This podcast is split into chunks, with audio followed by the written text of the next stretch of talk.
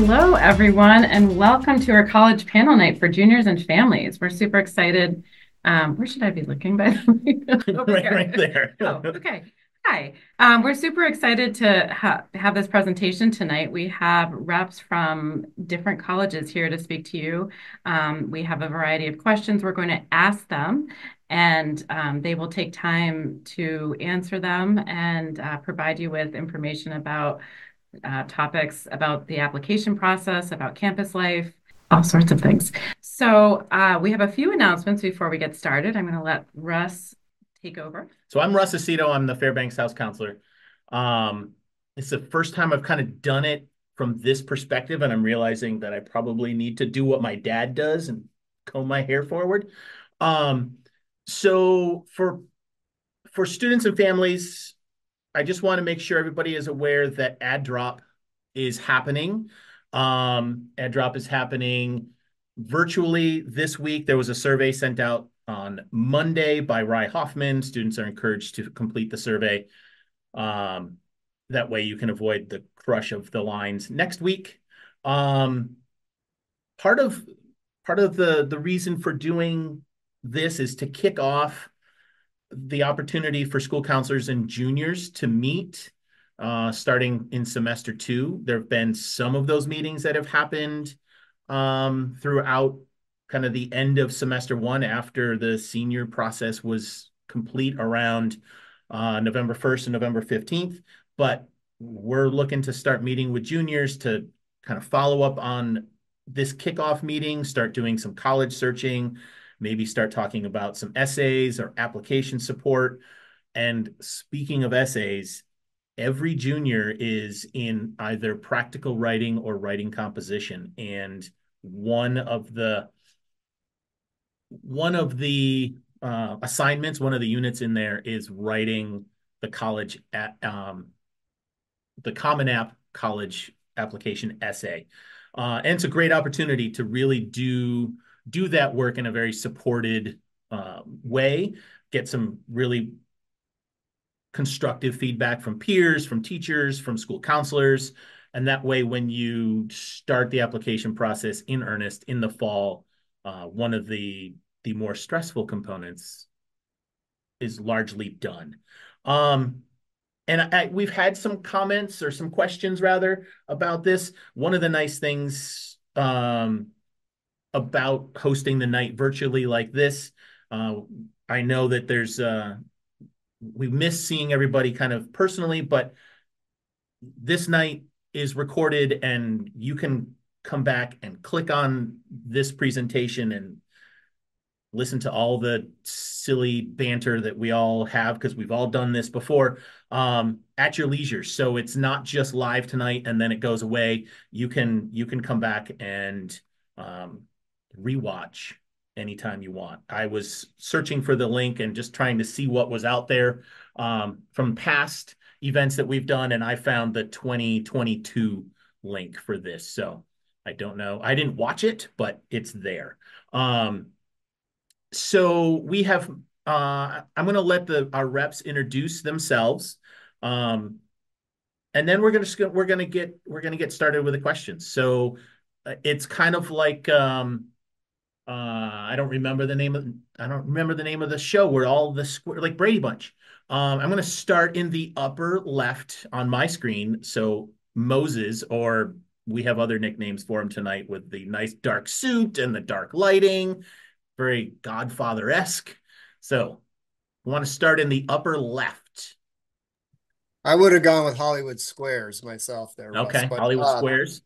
Uh, good evening, everyone. My name is Moses Murphy, uh, Director of Undergraduate Admissions at the University of Vermont. I've been working uh, in admissions at the university uh, now for 19 years, uh, and I spent a lot of time working specifically with Vermont students. Um, have had many geographic territories and, and different uh, student populations I've worked with over the years, but primarily focused on uh, our uh, in-state residents um, throughout my career. So happy to be here. Can't wait to dive into any and all questions that folks have.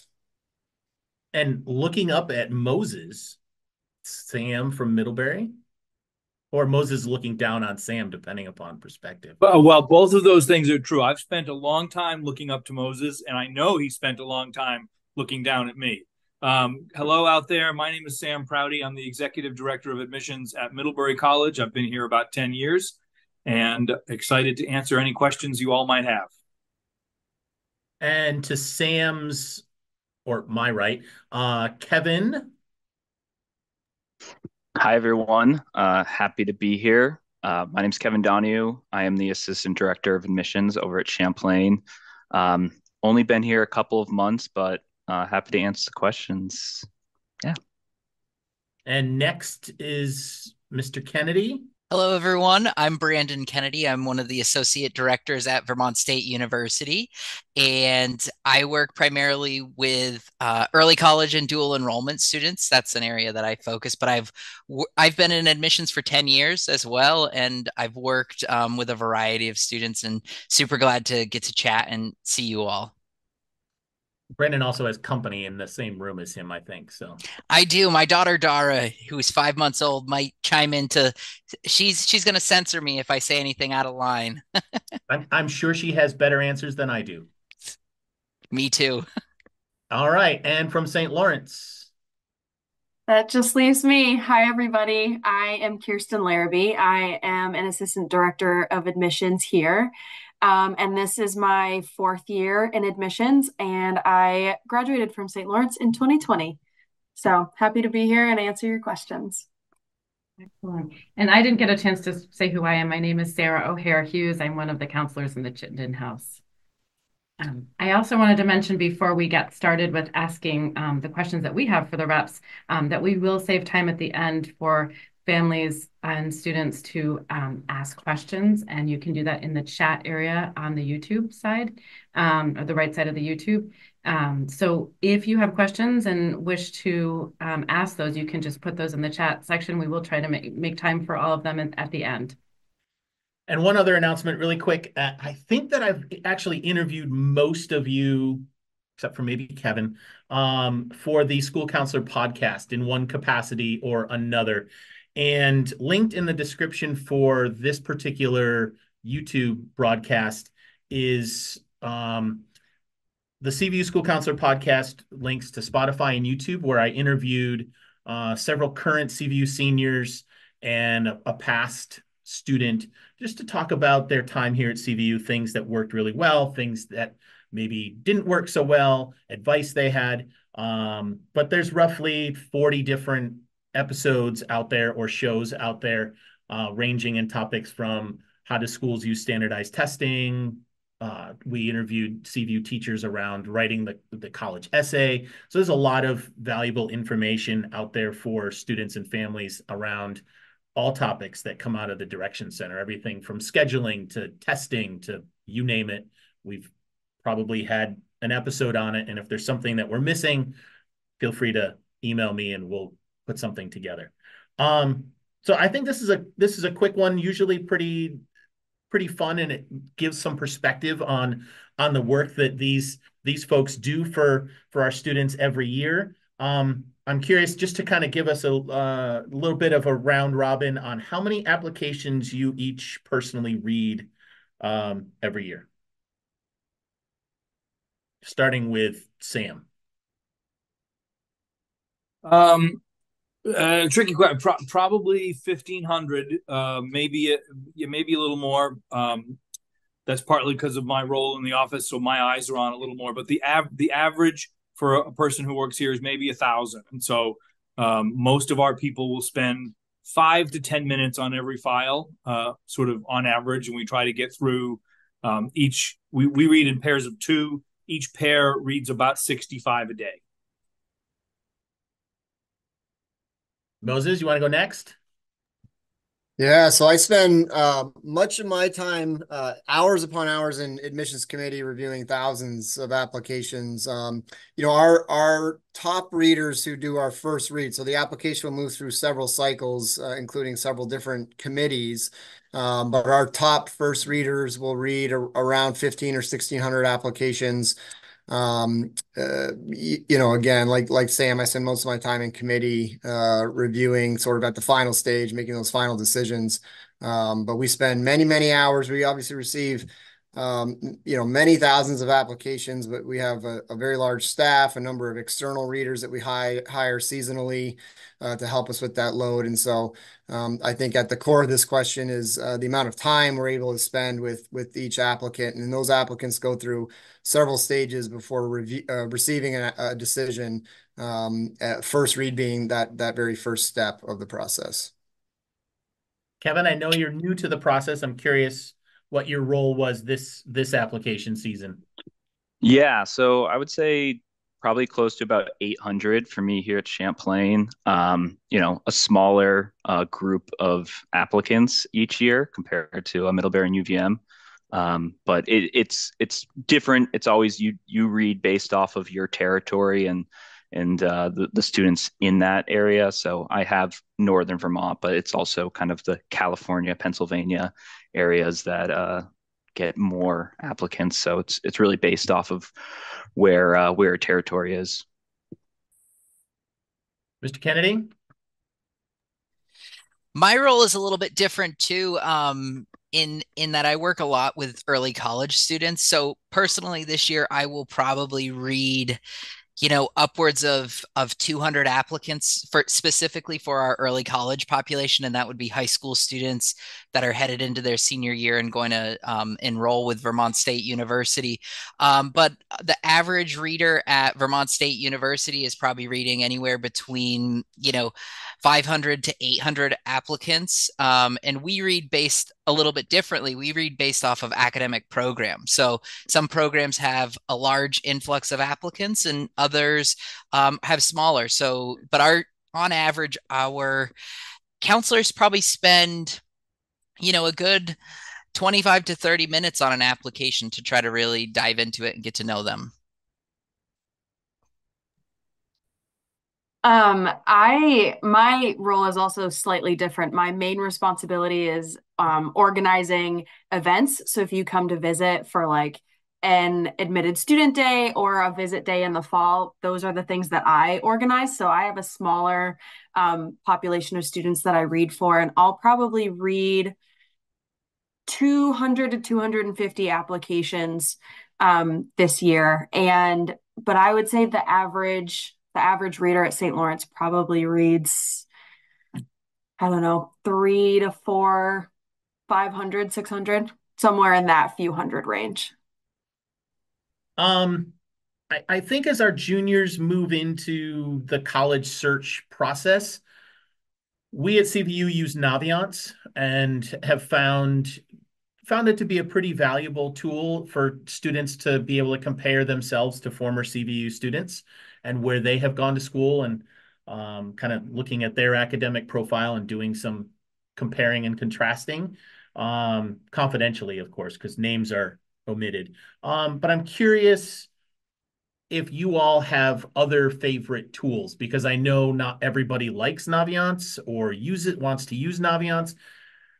And I'm just curious what you all in your world feel are are resources that reflect institutions well. I hear I've I've used niche in the past. I haven't really used it too much, so I'm curious what all else you would rec- you might recommend. I don't have to call on anybody. Oh, anyone can chime in. Yeah. I can go first. Um, I think when I like to think about student enrollment, I think about an enrollment team for yourself um, as the student, and I think the first person who I'm I want to go to or who I'd recommend a student go to on their team is their school counselors. Um, I think they have a wealth of knowledge of um, different universities. They've known you likely, um, or they've gotten a chance to get to know you, or they they've heard about your goals at least for your future. So they might be able to point you in the right direction, get you a nice um, list. I think. Uh, College Board, I think Naviance, all of those tools are are here to support you. I think um, another, you know, great tool to use is your family members, community members, um, you know, people who you trust. Um, to give you an honest opinion of a of an institution but then also i think trusting yourself you know doing a little bit of research on those search sites is great but then um, going and visiting and actually getting a feel for it within yourself is really um, should be your driving factors i think I see a lot of head nodding. Sam, Sam, you just unmuted and you had said that if you didn't have anything to add, you weren't going to unmute. So, well, the truth is, I actually don't search for colleges, right? So, I, and my children aren't old enough to do it yet. So, I actually don't really know, frankly, which are the better search engines out there because I don't use them. I'm on I'm on the other side of that. Other but side. I will I will say any any search um frankly I don't I don't like the ones that are just all you know John Q Public giving his opinion, which you know no offense to John Q Public, but he doesn't he doesn't really know anything about this process. But I'm a big fan of any that um, that help students expand their lists. So students and families out there, you know, we all know that there are 25 or 50 or 70 sort of most famous colleges in America, right? So those are the ones that we think we know. And so if you love Middlebury and you've heard of us, then maybe you've also heard of Williams and Bowdoin and Amherst and you know that group. To me, the search so like I like the Fiske guide as a book or any other search engine that would allow you to identify the traits, right? So what is it that I like about Middlebury? But now, what are the other schools out there, maybe the ones I don't even know about yet, that will give me a Middlebury like experience that might not be you know the most famous ones that all have a nine percent admit rate, right? And so I think if you can use the searches to broaden your scope and broaden your lists, um, those are the best ones. I think the worst ones are the ones where some you know random parent says we took a tour here in July, and you know the tour guide had ugly shoes, so you know we would never want to go to school there. That that's obviously not helpful to you. Right. Um, I, this question may have had a little bit more relevance a couple years ago during during COVID, but I think it's still we're talking about looking for schools and finding schools that that have things that you that really resonate for you and I think campus visits are a really important part of that. I personally encourage students to get on as many campuses as possible to determine I would really like this, I really don't like that. Um, so how do families go about scheduling campus visits with you all? And what do they what do they currently look like? Are they in person? Are they are you still doing a lot of virtual campus visits? You know, I think the um, to your questions of sort of the logistics of of scheduling a campus visit, I think um, you know, can be pretty straightforward. That could be as simple as going onto any of our websites, searching visit options, uh, signing up uh, online. Of course, you can go old school and call our office uh, and schedule a campus visit. You know, I think to your your question about the format, uh, born out of the the pandemic, uh, are a host of virtual options that that can range. Um, and and what I would suggest, and and really one of the benefits of those virtual uh, options, I think, um, is a level of access that is provided either to those students who are resourced but don't want to fly across the country for a tour, or who are um, you know lesser resourced and can't fly across the country. Um, but now uh, students have the opportunity to be in person. I think Russ, to your point, that that's really where the rubber hits the road. I think it's important as you narrow your list to get on the college campuses that you're interested in.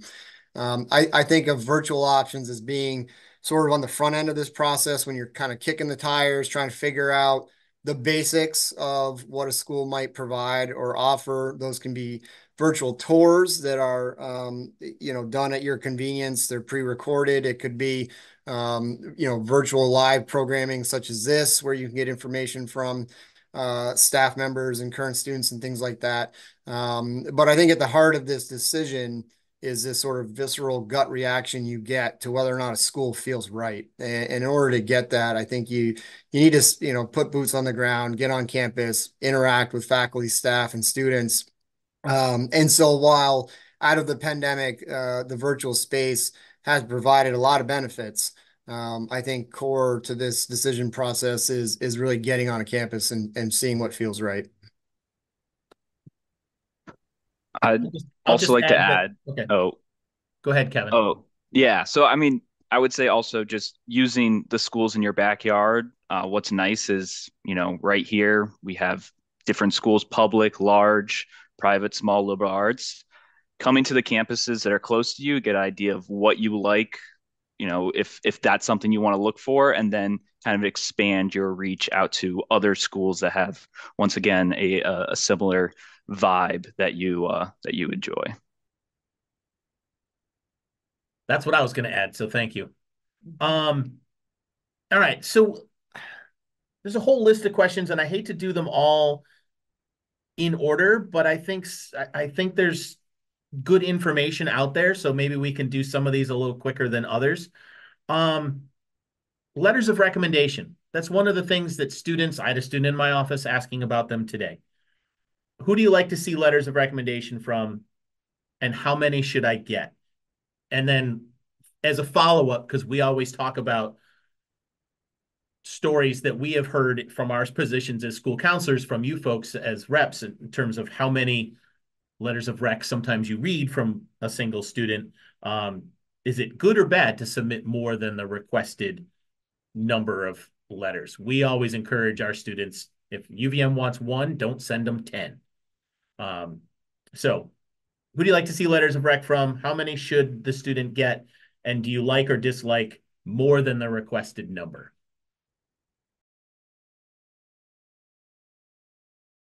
I think this, um, the letters of recommendation varies from school to school, um, which is an important part of when you're looking at colleges and, and deciding to apply, making sure that, um, you know, you have what the school is requesting. Um, a lot of schools, like for example, at St. Lawrence, we require two letters of recommendation from teachers that have taught you in the classroom in high school and one letter of recommendation from your counselor. Not every school will require two teacher recommendations, um, but that's what we have. And we we like that because we um, we like to get a full picture of who you are as a student in the classroom from various teachers. Um, we also welcome additional letters of recommendation, whether that be from coaches or employers or um, you know the the person that you volunteer with down uh, down the street or across town or or anything like that. We we welcome those. Um, I would say 10 additional letters of recommendation is probably a bit much. Um, but but you know one or two it, we'll we'll read them. We we read every single recommendation that that you'll send us but within reason um a, a couple is is fine for us I think you make a really good point with like it can vary from school to school. So at Vermont State University, it not only varies from um, with school to school, but it varies from pro, uh, from programs within the school. So many of our programs don't require a letter of recommendation at all anymore. Um, they just require a transcript. But some of our more selective, more competitive programs do require letters of recommendation. So if you can get organized, I think you're going to uh, find a lot of success with that. And you know, I would encourage you to think about a recommender who um, can really advocate for you the the good and the bad parts right like we life happens and not everyone's life is on a cookie cutter platform of you know this I earned straight A's all throughout high school. You know, maybe you cha- you were challenged in a math class and your grades don't reflect the effort that you put in. Um, that's a great recommender to have. You know, to explain a extenuating circumstance on your behalf, um, on your support. That that's great. Uh, you know, I probably wouldn't read 10 applications. I might actually, although actually, I might just, if you went through the effort to get 10 recommendations for an application, I might read them all. But um, one to two is probably like the sweet spot, I think, for many schools.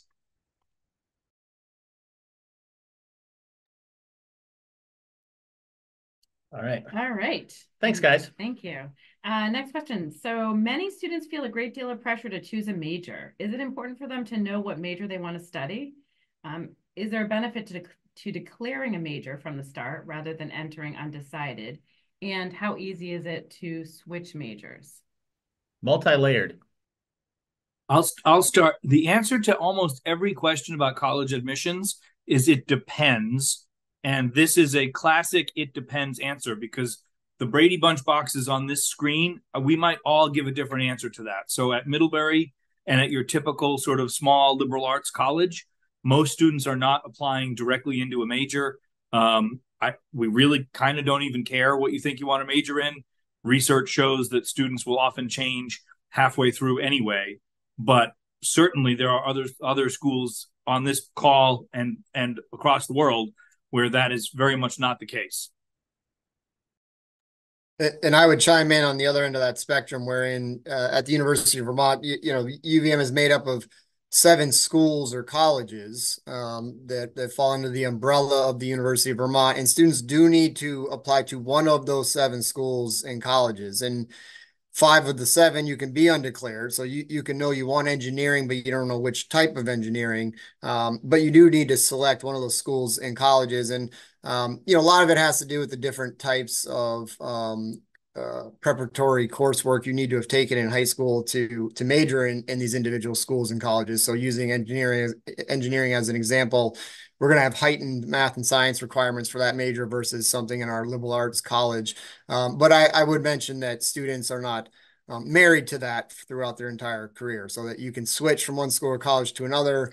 Um, you know, you can major in one school or college and minor in another. Um, so you do have a fr- you know the freedom to move around, but the, the the university is is an institution in which you do have to pick one of those schools and colleges. And if you are a student who either has no idea what you want to do or you recognize that you have many interests that span a number of our schools and colleges. Um, typically, those students would start out as undeclared in our liberal arts college and then through advising and experience select uh, an academic path once they're at the university.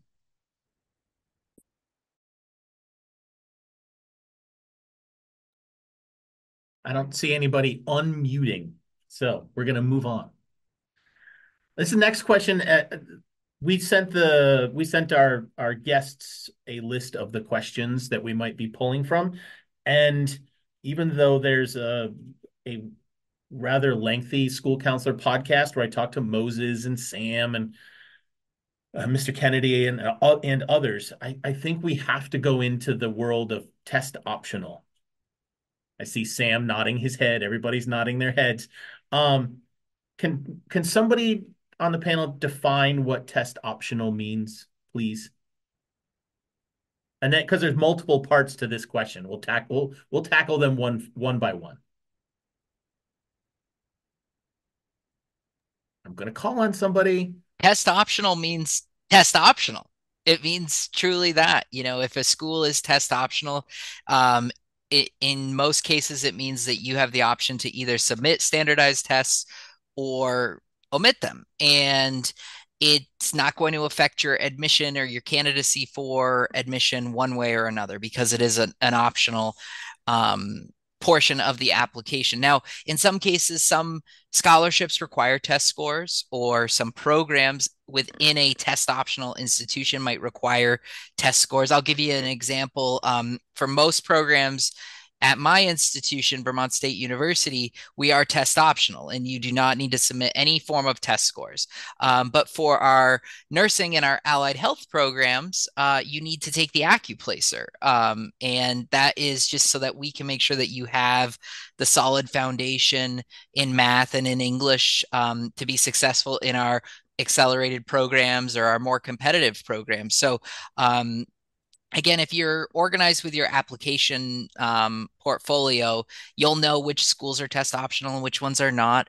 Um, I think because of the pandemic, many of us shifted to test optional um, and have enjoyed that, and our applicants have enjoyed that as well.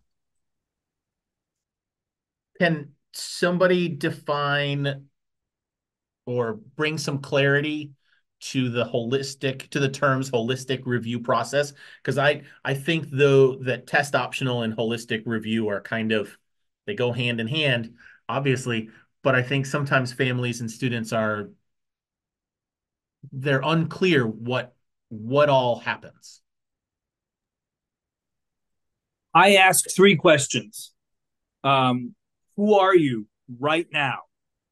Who are you in the process of becoming? And how what how might we help you get there? And the number of if I had a dollar for every time somebody asked me a very specific question, I could retire a millionaire, right? What what, you know, do I take AP chemistry or non-AP chemistry and will that get me in? And how many hours of community service should I do? Is it 15 or is it 18? There is no one thing in a holistic review of an application that makes us say yes or that makes us say no way. It is an overall sense. Who are you? What makes you tick? What are your academic accomplishments? What are the classes that you've taken in, in terms of the rigor available to you? And how much of that have you have you opted into? Who are you in your community? Who are you in your family, in your town? Um, what is it that you're looking to do? What gets you up in the morning? What makes you angry? What frustrates you? Are you are you going to make us laugh if you're if you're our roommate, or do you have a story that we need to understand? So holistic admissions really is it for it's just a get to know you exercise. Who are you? And so um, you know there are straight A students with perfect numbers who submit scores and they're perfect scores, and they don't do that much outside of their academics, and they write essays that frankly are kind of dull and those students might not get into their top choice colleges and the most selective colleges and they're not going to know why because they're going to say i don't understand. My numbers are through the roof. Holistic admissions is if your numbers are through the roof you still have to be a really interesting person engaged in your community with teachers who say cool things about you and an essay that makes us pay attention. Holistic admissions is i have a couple of b's. Does that keep me out of the most selective schools?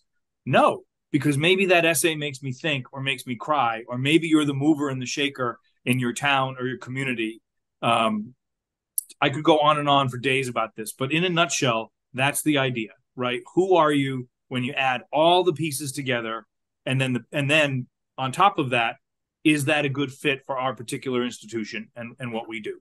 Thank you. And and going back to just whether to send scores or not, or making that decision when students have scores in front of them, they they they have the option at CVU, they have the option to take the SAT here at our school in the spring, and then they can choose to take it again. Um, but then they get their scores, and often questions in our offices we get, well, are these good enough to send? Um, you know, and looking, so we we we look at the average accepted scores at um, each school um, when we talk to students, but we've definitely noticed, especially this year, um, these scores have seemed inflated, especially after COVID, because it seems that students with um, higher test scores are, are submitting, and then kind of that number seems to keep rising. So we've been so, um, I guess uh, can you speak a little bit about that and what would be, you know, how students could make that decision whether or not to send? I think kind of to speak to that and to relate it to Sam's point, you know, the students that are submitting test scores often feel like that's a really shining star or shining point of their application. You know, if they're really high, I did really well on a test, I want to let that college or university know that. Um, and students who don't maybe test well are going to be a little bit more conservative with where they're sending scores to. And so I think to, to your point sarah that definitely test scores have changed you know and they it's really understanding you know i think a good question to ask a college or university is how many of your students or what percentage of your applicant pool are submitting test scores? Um, you know and where do i i find myself? Um, you know and also you know talking to thinking about yourself as a student are test scores really reflective of your academic ability? Or does your transcript you know have the um the foundation to stand on its own? You know is it is it really going to enhance your application or really be a differentiating factor of your application by any means by sending test scores? Um, i always tell students who you know maybe had a rocky start to high school um, you know, maybe their first, their freshman and sophomore year, they weren't even sure if they wanted to go to college. Um, you know, those types of students, I, I encourage to think about taking the SAT because it might be able to show what skills you've learned that you weren't able to reflect on on your early first years of high school experience. So I think it's it's a really it's a tough question because it's a case by case for many students. Um, you know what when I talk to students about the SAT or the ACT or any standardized test, you know, I always tell students it's a snapshot. It's one day for four hours, for six hours, for or maybe you maybe you take it twice, maybe three times at the most, but like your transcript is over four years. Your letter of recommendation is from someone who spent significant amount of time with you. Your essay is really your part of the application that can really that's in your own control and you can tell your story. So there's a lot of other factors of an application i think that are more beneficial than sat scores. So you know keep that in mind when you look at averages for sure. Thanks. That was really helpful. All I, would, I would add just quickly to that um, i always tell students that like we are test optional, but if you do decide to send your test scores, they can help you or hurt you in the college process. So it's a really good idea to be thoughtful about where you're sending the scores. Um, and if you're not sure, you can always reach out to your admissions counselor for advice um, at that you know specific college. And like I would always be happy to chat with students if they have questions about when, whether they should send their scores or not and whether it will be beneficial in our process or not. So I'm gonna I'm gonna I'm realizing that we we asked our guests to be here till around seven o'clock, and I'm realizing that we have already used about a half an hour of their time.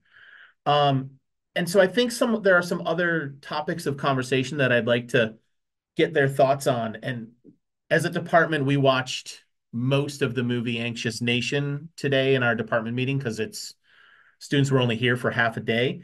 Um, and I'm curious how campuses are meeting the needs of students or trying to meet the needs of students or not able to meet the needs of students who are identifying um, as anxious and and maybe having some mental health needs um, how that's happening how that's being addressed on campus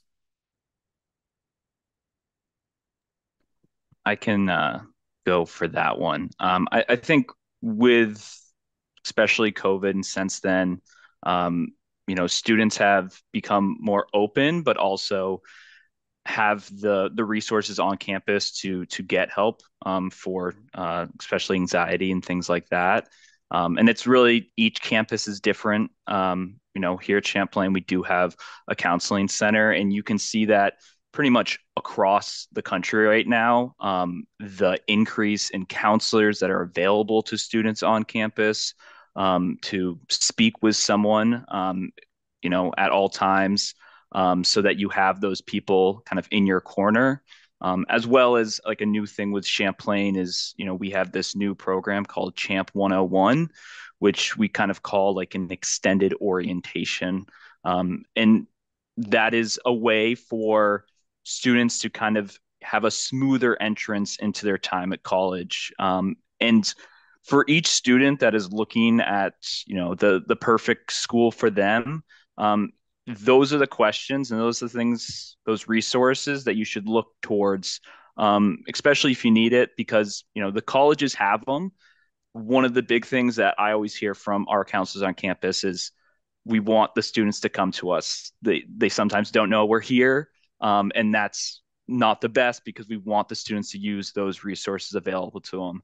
Um, and that's a counseling center, but it's also a whole bunch of other offices on campus on all these different college campuses across the country. So just look for what you need um, and reach out to the people who, you know, you start day one, your orientation leaders, but also um, faculty and staff around campus to to get the resources that you need to, uh, you know, be in the right space. You know, I think what I would add uh, to Kevin's point and and to uh, emphasize it is that we, we all have these resources available and they and they range um, in the types of services that are provided. I think what is is key, and this is true in a lot of different aspects of going off to college, and Kevin and Kevin uh, touched on it, is this idea of of being able to advocate for yourself. I think that there are a lot of students who would benefit from uh, the breadth of services that we all offer who don't seek them out and who find themselves in a in a precarious situation. And so, um, you know, this can happen with relation to mental health. It can be on the academic side of the house. It could be socially. Um, you know, but we all as institutions recognize the importance of of making these services available. Um, but one of the things of going off to college uh, is that you have to recognize when you need to you need help and you have to seek these services out. Uh, and they are uh, they're everywhere on our campuses. Um, but it's really important to, um, you know, to understand yourself, to understand when you need help, um, to have open dialogue, uh, you know, with uh, with your family and with your advisors and with your peers, and and to seek those services out when they're when they're necessary. And and it's something that uh, probably all service uh, all students uh, will access at some point. So it's nothing that, that students should feel ashamed about or um, uh, should uh, worry about accessing. But it's really important that when you need help, you seek that help out. Um, I think that that's part of the, sort of that growth that happens uh, when you go off to college. And I know that I know that on the on the YouTube side, our audience can only see the person who's speaking, but we're all nodding our heads to what Kevin and and Moses said. Is it, it the I kind of knew that the resources were all on campus, um, one of the things that we talk to students about is finding out what those resources are when they're doing their campus tours so that they they enter a campus tour or they enter into that application process knowing that those schools are going to be able to meet their their needs or have the services available but that the most important thing is that they they reach out when they have need they they they're comfortable talking to sarah or they're comfortable talking to myself they need to find their people on campus and reach out to them when they have when they have needs. Um, I'm going to jump to to my personal favorite topic. I think that the college essay is is a is a wonderful opportunity for students to um, make a school pay attention to them. And I have a couple questions. Sarah and I have a couple questions that that I think kind of we'll we'll get our our guests to speak to that a little bit um, and hopefully we'll get some some more humor out of out of this particular topic sam um, talking to you what is the key message to speak to in in the essay in your opinion with uh, on a scale of 1 to 10 with 10 being the most important how important is the essay i think and the I'm, essay is the most the the the next question i think is is Sam, the one where we talk about your favorite topic. So you want if I okay, I won't answer this one. I'll save myself then for the next don't one. don't steal my thunder. I think it varies from institution to institution. Um, at Vermont State University, part of our application, the essay has become optional for students. Um, and for some programs, I should say, for other programs, it, it is required to, again, add some more depth to it. But in my personal opinion, every student should consider writing an essay and either submitting it or maybe omitting it depending on how you how you feel it goes but i think it's a great exercise on self-reflection um, if I can, I mentioned this earlier, the essay is your one part as an applicant that's totally in your control, that you control the story, you control the narrative, and you can be as creative as you want to, or um, you can be short. Now, um, I think writing a good essay is super important. Writing a mediocre or a poorly written essay is detrimental. Um, so, you know, and now that our application essays have become a little bit of, uh, have become optional for most applicants, I've seen a lot more essays that are on all sorts of different ranges. And the students who stick out to me are the ones who clearly took their time with the essay and, and did write really well, had it proofread, really um, took their time with it. And the students who send very short or um, disingenuine essays I I just wish they had omitted it. So. All right. What advice would you give students currently writing their essays? I've read some essays recently where students intentionally and uh, with borderline uh, appropriateness, use use of the F word. Um, how would you advise students around sensitive topics? I, I think this is kind of. I saved this one for for Sam because he has a nice little anecdote that he adds. But I'm again, I think the essay is a really important topic and or uh, part of the application. So.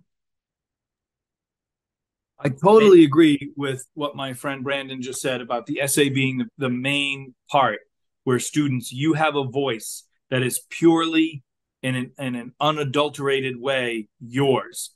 So sound like you. Don't sound like anybody else and don't sound like everybody else, right? And so if you're out there and you know you're the number one cross country runner at CVU and you know you won the big race last year against Middlebury Union good for you. But you know what? Every runner who's ever run won a race could probably write that. So write something that only you can write. Write something that will sound like you. And if your mother and your father and your school counselor and your private college counselor and your family attorney all look at it and they try to change the words, you know, don't let them. It should sound like you. I know the difference between a 17 year old and a 55 year old. It's it's glaringly obvious. I know the difference between a young person's voice and a computer's voice. And so, you know, make it yours, have a voice, be distinctively you. Um, and I would also say, you know, if you want, if you if you need, if you need to use the F word in your essay, if if you are painting a picture for me um, and somebody you know said that word to you you're walking down the street and somebody shouts an epithet at you using that word then maybe you can justify it um, otherwise, you know, you don't you don't really need that kind of language, and you certainly don't need it just to make your own point about something. But I would say there's there's two things. There's content, and then there's craft. The content is on some level less important than the craft because you could write me a beautiful essay if you're an equestrian. You could write me a beautiful essay about being inspired by animals, about what it feels like to be one with an animal while jumping over those jumps. You could write to me how it's going to inspire you to be a vet. You could write to me about God's majesty in creating, you know, nature. Or you could write me an essay that says, Pickles the horse is my best friend. I love Pickles the horse. I don't actually have any human friends, so thank God for Pickles. I see Pickles every day after school. I don't even mind it when Pickles poops on my hands because he's just my best friend. My life would be empty without Pickles. Okay. This is a terrible essay. That doesn't mean that writing about loving horses is inherently terrible. It's where content meets craft. And ideally, your content is interesting and your craft will let us really hear you and, and see who you are and hear your voice. And if you've got both of those going, then you're, you're, you're in a good place. And again, students are going to have an opportunity to marry content and craft in their writing composition or practical writing classes here at school. So I find sitting in my desk, Sarah finds sitting in hers, that the students who really take that unit seriously walk into the application process with a really dynamic essay that does all of the things Brandon and Sam and anybody else would add to the conversation. All right, we've got 10 minutes or so left and and Gary our our tech uh, we couldn't do this without Gary. Sam, you touched on this a little bit. Um, he's wondering about the can you identify the use of AI in letters or in um in essays? Anybody? Moses, maybe? Yeah, I mean, I think Sam um you know touched on it and i think it goes back to this idea that the, the what the essay provides you with is an opportunity to add your voice to your application and i think that uh, the the best way to do that is to be authentic and i think that uh, a lack of authenticity oftentimes will come through in an essay that's particularly true if it's if it's um, you know being uh, ai generated um, and and so what i tell students is um, you know, can, can we identify it? Sure, sometimes, um, and, and, perhaps sometimes we cannot. But um, what you have done is you've lost a, a, a significant opportunity by not adding your authentic voice to your application. And so, if you're going to try to take that shortcut, you are taking the risk that we're going to identify it. uh, and hold it against you in our process. But I think more importantly, you've missed an opportunity. Um, and it's the opportunity that we have provided for you um, to really benefit your candidacy. Um, and so what I say with 100% certainty, we're always going to identify an AI generated uh, essay. No, we're not. Um, but you have significantly, I think, put yourself at a disadvantage um, and taken unnecessary risk in the case that we do identify it. Thank you. Um, we wanted to pull from one of the audience questions already. It seems like it would uh, be a good question to ask all of you. What do you think about dual enrollment courses? Given that all high school students in Vermont are eligible to take two dual enrollment courses free of charge, um, what do you think about those? And uh, yeah, the question. I can speak to it because this is the population that I work with all the time and i love it i think dual enrollment is a great opportunity and it's a. It, I like how you mentioned sarah that every vermonter has the opportunity to do it now is it right for every single vermonter probably not um you know to be honest with you it is a it is dipping your toes um dual enrollment is great because it's dipping your toes in a very controlled way into the college experience. You know, you're not biting off a whole semester's worth of curriculum. Um, you're challenging yourself academically, or maybe you're taking a class that you have a little bit of extra interest in, um, and you're getting a feel for what it's like. So I think it's a great opportunity. Now, I think, you know, all of my colleagues here on the call will um, you know, we all probably look at dual enrollment credit a little bit differently. So, you know, if you're thinking about dual enrollment, what I would encourage you to do, in addition to exploring, is it A, the right option for me personally? You know, am I going to be successful in taking this class, whether it's you know anatomy and physiology so that i can get that foundation into to pre-health or nursing um, or is it a ceramics class? Because i've always loved pottery and my high school doesn't offer ceramics um, but making sure that you can complete the course to the best of your ability um, but then also asking maybe some institutions that you have interest in how they view dual enrollment. Some colleges and universities will welcome that credit. Um, some will have certain thresholds that you'll need to meet to make sure that you can transfer that credit in. And other colleges and universities might say, you know what, we'd rather see you take AP because AP is standard across the board. And so, you know, all of those answers I think are really valid, and I think they're they're fair answers um, to receive. But I think it as a student who's going to do dual enrollment, you should you should know about those answers and hear from your schools. But definitely think about it. You know, one thing I, I always encourage students, one last point about dual enrollment is that you can take a wide, wide range of dual enrollment classes. Oftentimes, students think about stereotypical dual enrollment as I have to take anatomy and physiology, or I have to take English comp because I'm gonna need to take that class to graduate in my degree. And, you know, it's gonna save me money in the long run. And it might in some cases if you're really, really strategic. But in most cases, if you are truly just taking those two, using your two state dual enrollment vouchers, you're likely not going to graduate early. So take a class that you're interested in and that you actually want to take. Don't just take that class that's going to fulfill a graduation requirement for a program you might go into because life can change. So, you know, think about taking classes that are actually fun for yourself. Thank you. All right, I'm going to move on to in the next question. Um, so we this is the first time we've actually asked this question. Um, on our panel here. Um, Burlington and other communities have all seen an uptick in violence and seen images that are upsetting. What are your campuses doing to work with communities to make sure students are safe?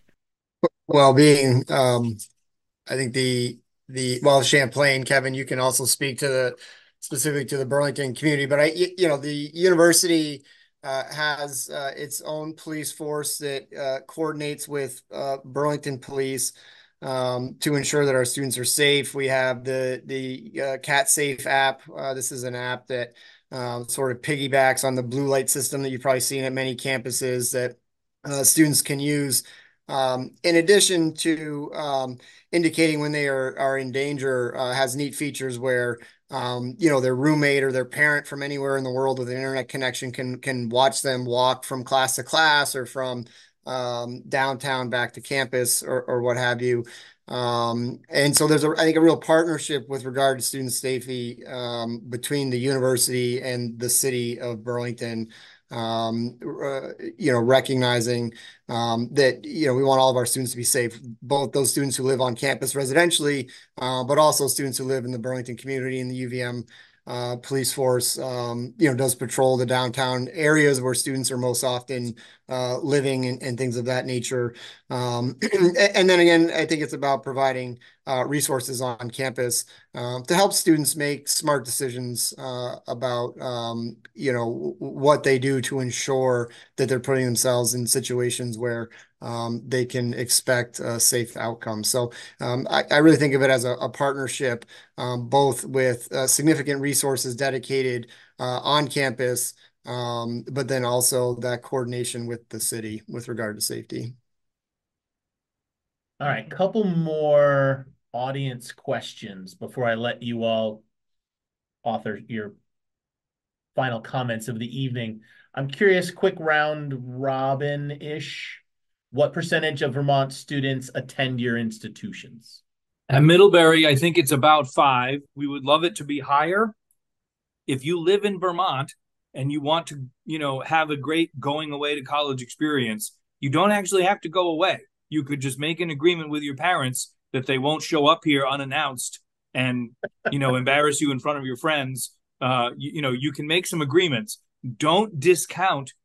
Look, Vermont has the highest per capita amount of education in this country. Um, Vermont was the place in this country where public education was actually invented. So Vermont is an education state. Don't discount a school just because it happens to be close by. You might be missing out on a great opportunity. At Vermont State University, we're probably 65% Vermont students. So, um, you know, we are really focused in Vermont and serving Vermont students. Uh, that's that's a huge part of our mission um, to provide uh, affordable, accessible education all throughout the state. And we like to say we are Vermont. We have five residential campuses in all the corners of the state, from southern Vermont, where I'm located, to the Northeast Kingdom, um, to you know we have learning sites all over. So um, we are just about we are Vermont. so we have a lot of Vermonters that attend. Moses, I know you all just had your EA and ED kind of acceptance period. How many Vermont students in that pool? Yeah, you know, it's funny. Sam mentioned per capita. Uh, Vermont's a small state, so uh, Vermonters only make up seven percent of our uh, of our applicant pool. There's only 5,000 high school seniors in the entire state of Vermont, uh, and only half of them are going to go on to college. So there's only about 2,500 college-bound seniors in the entire state of Vermont. 20% uh, of all college uh, enrolled Vermonters attend the University of Vermont. Overall, 35% of our student body uh, are resident students. Um, but to Sam's point, you know, for those of you who are looking to go to college, um, you know, very much encourage you to look at uh, schools within uh, the state of Vermont. I also speak to those of you uh, in the audience who are maybe uh, considering foregoing higher education. I think that that is one of the interesting things about Vermont is we boast one of the highest high school graduation rates in the country and among the very lowest college bound rates uh, in the country. So about half of our high school uh, graduates are not going to pursue higher education. And so um, that's the audience that I uh, want to speak to and, and very much encourage you to look at any of the fine institutions um, uh, that are on this call, but that are throughout the state uh, and really try to pursue uh, that secondary credential, whether that be at a four-year institution, uh, trade school, or otherwise. I want to I want to skip to some more audience questions really quick. Sam, this one uh, is really quick and it applies to specifically to Middlebury. Um, what division is Middlebury baseball? Three. All sports are Division three at Middlebury yeah. except for squash and skiing because there is no D three in those. There's a there's a audience member who has a question about letters of rec from alumni of institutions who know that particular child well. It says, what about letters of rec from alumni who, who know your child well? We yes, accept no? those. Yeah. Um, if they if there's an alum that wants to speak to um, characters and qualities of the student, yeah, absolutely, we'll welcome those. Are they are they rated more highly because it's an alumni who's been on the campus, knows what the expectations are, and can kind of put the situation in that environment, or is it a letter of rec is a letter of rec? It's a lot of Yeah, I think uh I think there there is an an an additional layer of, you know, Okay. they know the school and they know the environment and they know, you know, maybe if the the student will be a good fit or not. Um, but I mean, also a letter of rec is a letter of rec. It's another um another, you know, few paragraphs that is talking to the the the qualities that the student Yeah. has that may or, that might make them a good fit for our school. Okay. Um, international students, do they need to take the TOEFL? Our rule on that is if an international citizen has received a high school education in English, then they do not need to take the TOEFL. If the international student has received an education in a language other than English, than they do. But if Okay. you're an internet, I mean, you, you're not going to have any. I don't. I don't. Maybe you have this scenario on your call. So, like somebody who grew up abroad or is an international citizen but is going to CVU, then no. Or you know, an international citizen at a boarding school in America, no. But if you're if you're French and went to school in France and you speak French at school, then yes. Yeah, we often have uh, some of our exchange students want to stay in the US and go to school. Um, is there an advantage to applying uh, ED or EA? Meaning early decision or early action. Um, well, I'll go. We have ED um, at Champlain College. I really recommend it for students that have a specific major that they're really interested in, especially our most competitive majors, um, specifically game design. Um, you know, those those are the ones that fill up, and those are the ones that you know students want to be kind of first in line to get those spaces. Um, there's always advantages to ED. Um, so you know, just look at the school. You need to make sure that that's that's a place that you can see yourself going um, because it is it is a binding agreement at most most colleges.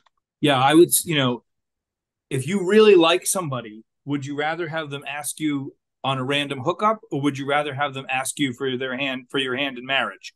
That's ED, right? If you love a school, early decision is the marriage proposal. I love you. I've seen all the others, and you are the one for me. And a binding early decision agreement is the way that you communicate that to a college. And so, yes, it can be to your advantage.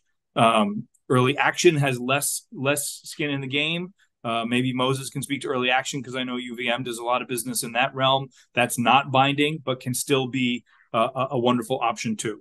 Yeah, yeah, not much, not much to add. I, you know, same thing. Early decision at UVM, you're going to have a slight advantage um, because of that commitment that you're making up front. Early action are for those students who, um, you know, want to receive early notification of a decision, uh, and it is outside of of that binding arrangement. So, um, you know, I think uh, as it was said, early decision is a commitment. It has to be something where you know that a school is going to be uh, not only a good fit for you academically and socially, but financially. Um, for those students who want to make that commitment, it's a great option. There is a you know a bit of a thumb on the scale, if you will, but um, you know the majority of Vermonters are going to apply to the University of Vermont early action, receive that early notification December, and make their decision by May first. All right, I'm recognizing that we're a couple minutes over, which I'm I'm grateful for everybody's time. Um, any parting comments that you all have? Things that we did, questions we didn't ask that you think are have important information that people need to know? Um, wait, we have one question from the audience. Uh, do schools typically grant less merit money if applying for ED? Moses is shaking his head. We can't hear head shaking, but Yes. Shaking Uh, his head sorry. no. Uh, no, the students would be, um, the parameters for both merit and need-based, need-based financial aid do not change, um, based on application type. And Sam is agreeing. Everybody's agreeing. All right. Uh, and we and we, for well, you bring up something important, Russ. So super quick, you mentioned merit aid. If you're out there, make sure you all know the differences in financial aid options. Middlebury, for example, does not give merit aid. We give only need-based aid, and we meet the full need of every student who comes to Middlebury. This is very different than merit aid. It's very different from schools that do not commit to meeting full aid. So we don't have time for that now, but definitely go out there and start Googling terms about need blind versus need aware admission. What is merit aid? How does that differ from need based aid? Um, familiarize yourself with all that vocabulary because it's super important as you think about the financial piece. And there are, um, there was a college uh, financial aid night with Naomi and Carrie Harlow from VSAC that should have a link on on uh, the CVU events uh, tab for for these YouTube presentations. Uh, and there was a lot of information in there about financial aid. And if you have questions about financial aid, I regularly refer my families to VSAC. I think it's a it's a it's the place to go for accurate, timely information about the financial aid process, and they're there to help Vermonters. Um, so, any parting comments, thoughts, words of wisdom? More, more pros from about Pickles the horse from our panelists tonight before we thank you and sign off for the evening. Um, I will chime in with um, the college search process is a is a really important process if if this is the direction you're you think you're going it there's a lot of options and it can seem very overwhelming um perhaps at first but just take it day by day and step by step and eventually you know once you submit applications get decisions back um, you will eventually end up at a college um, and you will get there. So just trust the process. Talk to people, your guidance counselors, your parents, um, talk through the process um, because that, you know, lean on your support system because that's what's going to going to get you through this. And we as admissions counselors are here to help ease some of those anxieties throughout this process. So you can call us, email us with questions, there are no dumb questions in this process. It's it's our job to help um, clarify things and and demystify um, college and and and the process for you. So reach out to us, lean on your support, um, and you know we're happy to happy to help wh- wherever we can. Any other thoughts from the collective here? I feel like I've talked too much tonight. For that, I apologize. Never, but I do it. But I do have something I want to say, and that is, this is supposed to be fun. Yep. Have fun. This is your life, and it's your future. And I know it's stressful. And oh my goodness, do I se- submit my tests and all that stuff? At the bottom line, right? This is a process that is not about us, and it is not about trying to please us or figuring out what we want. This is a process about you and what you need and where you're going. And every tour you take is going to be different. And every college has a different personality and might might fit you in a different way. So go into it open-minded, have a lot of fun, and look at it as matchmaking rather than, oh my goodness, I have to convince them that I am the person I think they want me to be. It's not about that. Um, have a good time, get to know lots of different schools, and believe it or not, this can be quite a bit of fun. I'm glad I'm not the only one who thinks it's fun. All right. Well, I want to thank everybody for joining us tonight. I recognize that yesterday's weather events left some of you without power, so I'm grateful you found ways to still be with us tonight. Um, I'm apparently Darla slept through the night or the the presentation, so maybe you'll be up all night because she slept through this. So thank you guys. I appreciate it, and uh, we'll talk to you next year. Thanks, everyone. See you guys. Have a good night. Bye.